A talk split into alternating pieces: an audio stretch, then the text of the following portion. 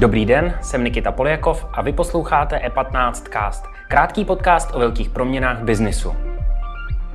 Má váš domácí mazlíček kvalitnější jídlo, kvalitnější spánek, obecně kvalitnější život než vy?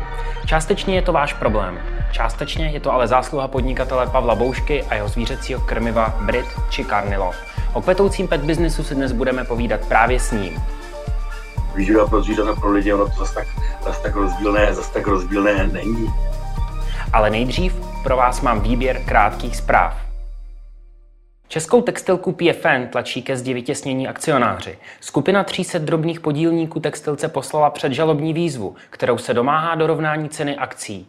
Ta podle nich byla při odkupu majoritářem nepřiměřeně nízká. Pokud vlastník do 20. května nevyhoví, skupina vedená investorem Tomášem Hajkem chce ještě v květnu podat žalobu.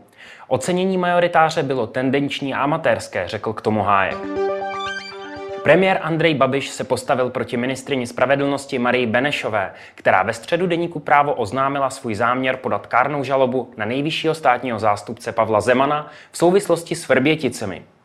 Podmět ke kárnému řízení sice bude prověřen, ale jsem přesvědčen, že k podání kárné žaloby není možné přistoupit, uvedl Babiš deníku E15. Rakouská matka nalila do české Raiffeisenbank 4,5 miliardy korun. Čerstvé peníze mají umožnit vypořádání nákupu Equabank od fondu Anacap Financial Partners.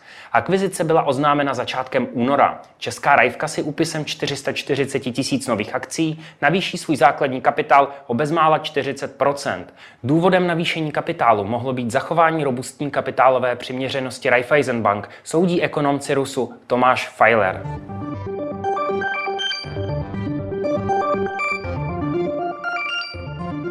Více zpráv se dozvíte na e15.cz. Kupte si také náš nový e15 magazín, kde se dozvíte, jak přežít drahé byty. Už tu vítám Pavla Boušku, majitele skupiny Vafo a investora. Dobrý den, Pavle, jak jde biznis? Dobrý den, no, biznis jde docela dobře, dokonce bych řekl, že když vemu v potaz tu covidovou dobu, tak uh, si myslím, že se nám daří až nemravně dobře. Rok covidu tu vztah mezi mazlíčky a jejich majiteli. Projevilo se to na poptávce a řekněme větších požadacích po vašich produkcech, značkách Brita Karnilov? Uh, tak uh, ten biznis nám roste, samozřejmě to přineslo nějaké změny, více to přesunulo na online, uh, některým typům obchodu se dařilo víc, některým méně, ale obecně ano, nám skutečně se eh, dařilo a standardně rosteme dvouciferně, tak jak jsme zvyklí, takže tak ano, jsme to přežili dobře.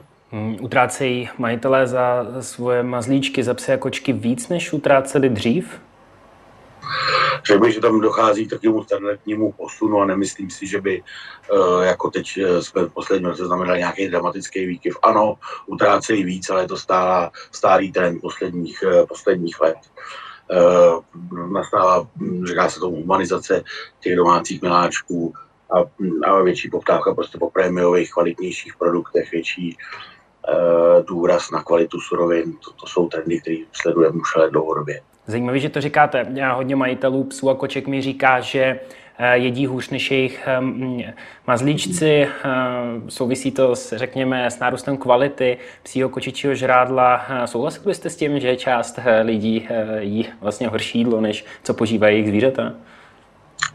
To je taková častá otázka. Já nejsem úplně jako fanoušek, protože se na to musíme podívat. Když se na to podíváme z hlediska výživy, tak jsem přesvědčený, že když nebudeme brát potaz sportovce, který mají svého vlastního výživového poradce nebo nějaký opravdu profesionály s tím zabývající, tak uh, si myslím, že uh, nejenom v poslední době, prostě domácí to jsou mají lepší výživu než my lidi, že máme tu volbu, eh, ty volby často se spravujeme nezdravě. Takže z hlediska zdraví a řekněme kvality té výživy určitě bez pochyby eh, ano a to nejenom teď a nejenom v posledních trendech, ale to je dlouhodobá věc. Říkám, že budeme brát zase nějaký lidi, kteří tomu věnou, řekněme, opravdu výraznou péči, například sportovci, tak, eh, tak určitě ano. No a z hlediska, jestli se na to podíváme z hlediska chutí nebo z hlediska, řekněme, kvality těch používaných surovin, tak, tak zase si dovolím tvrdit, že například, když vezmu náš, naší továrnu na mokré krve, jak my říkáme, to znamená konzervy, pauče,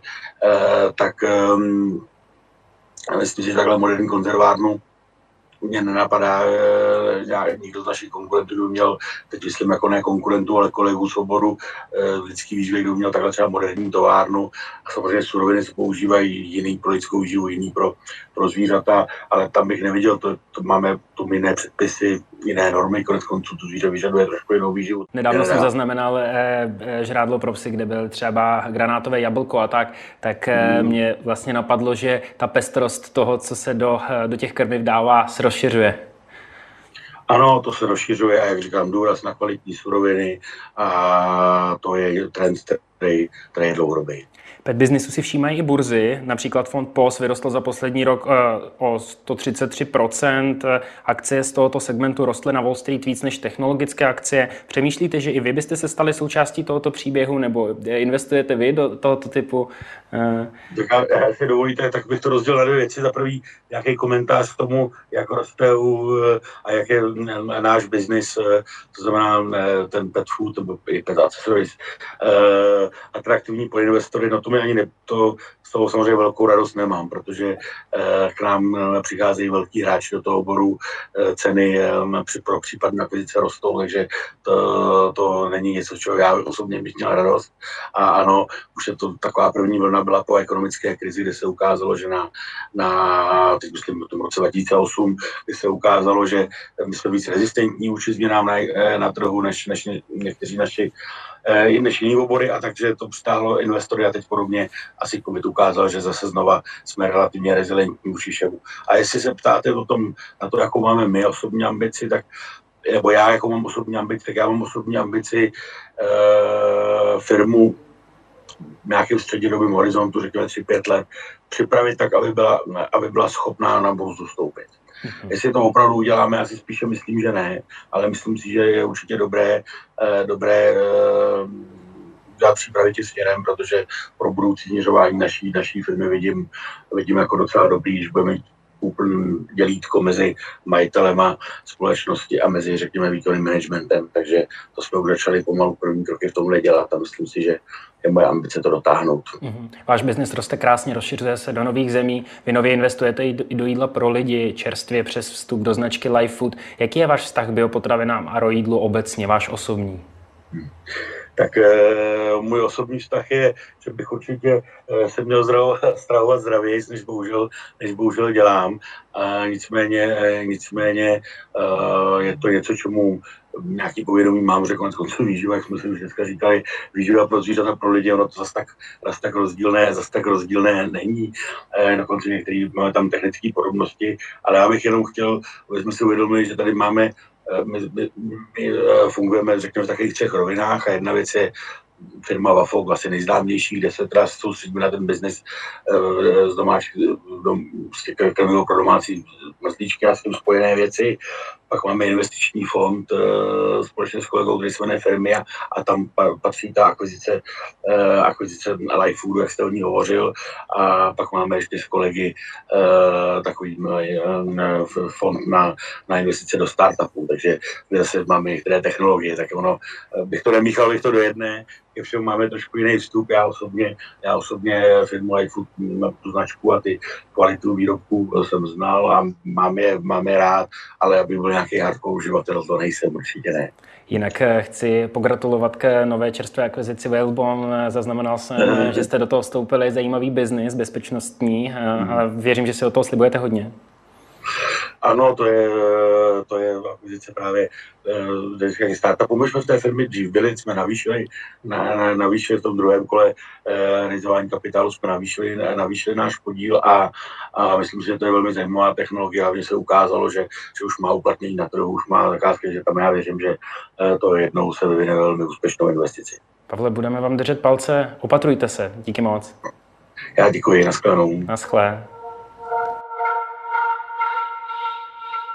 A závěrem něco ze série. Mysleli jsme, že jste si to vymysleli, ale ono se to doopravdy děje. Lávka, která spojí Holešovice a Karlín, získala stavební povolení. Projdete se po ní na konci příštího roku. Tato pro Pražany velká událost se odehrává pouze 22 let poté, co Praha 7 poprvé vyhlásila soutěž na její stavbu. Pokud máte pocit, že je to dlouhá doba, nechtějte, abych vám připomněl projekt vlakového spojení Prahy a letiště. Díky za pozornost. Tento podcast můžete poslouchat každé všední ráno na všech streamovacích platformách a na webu e15.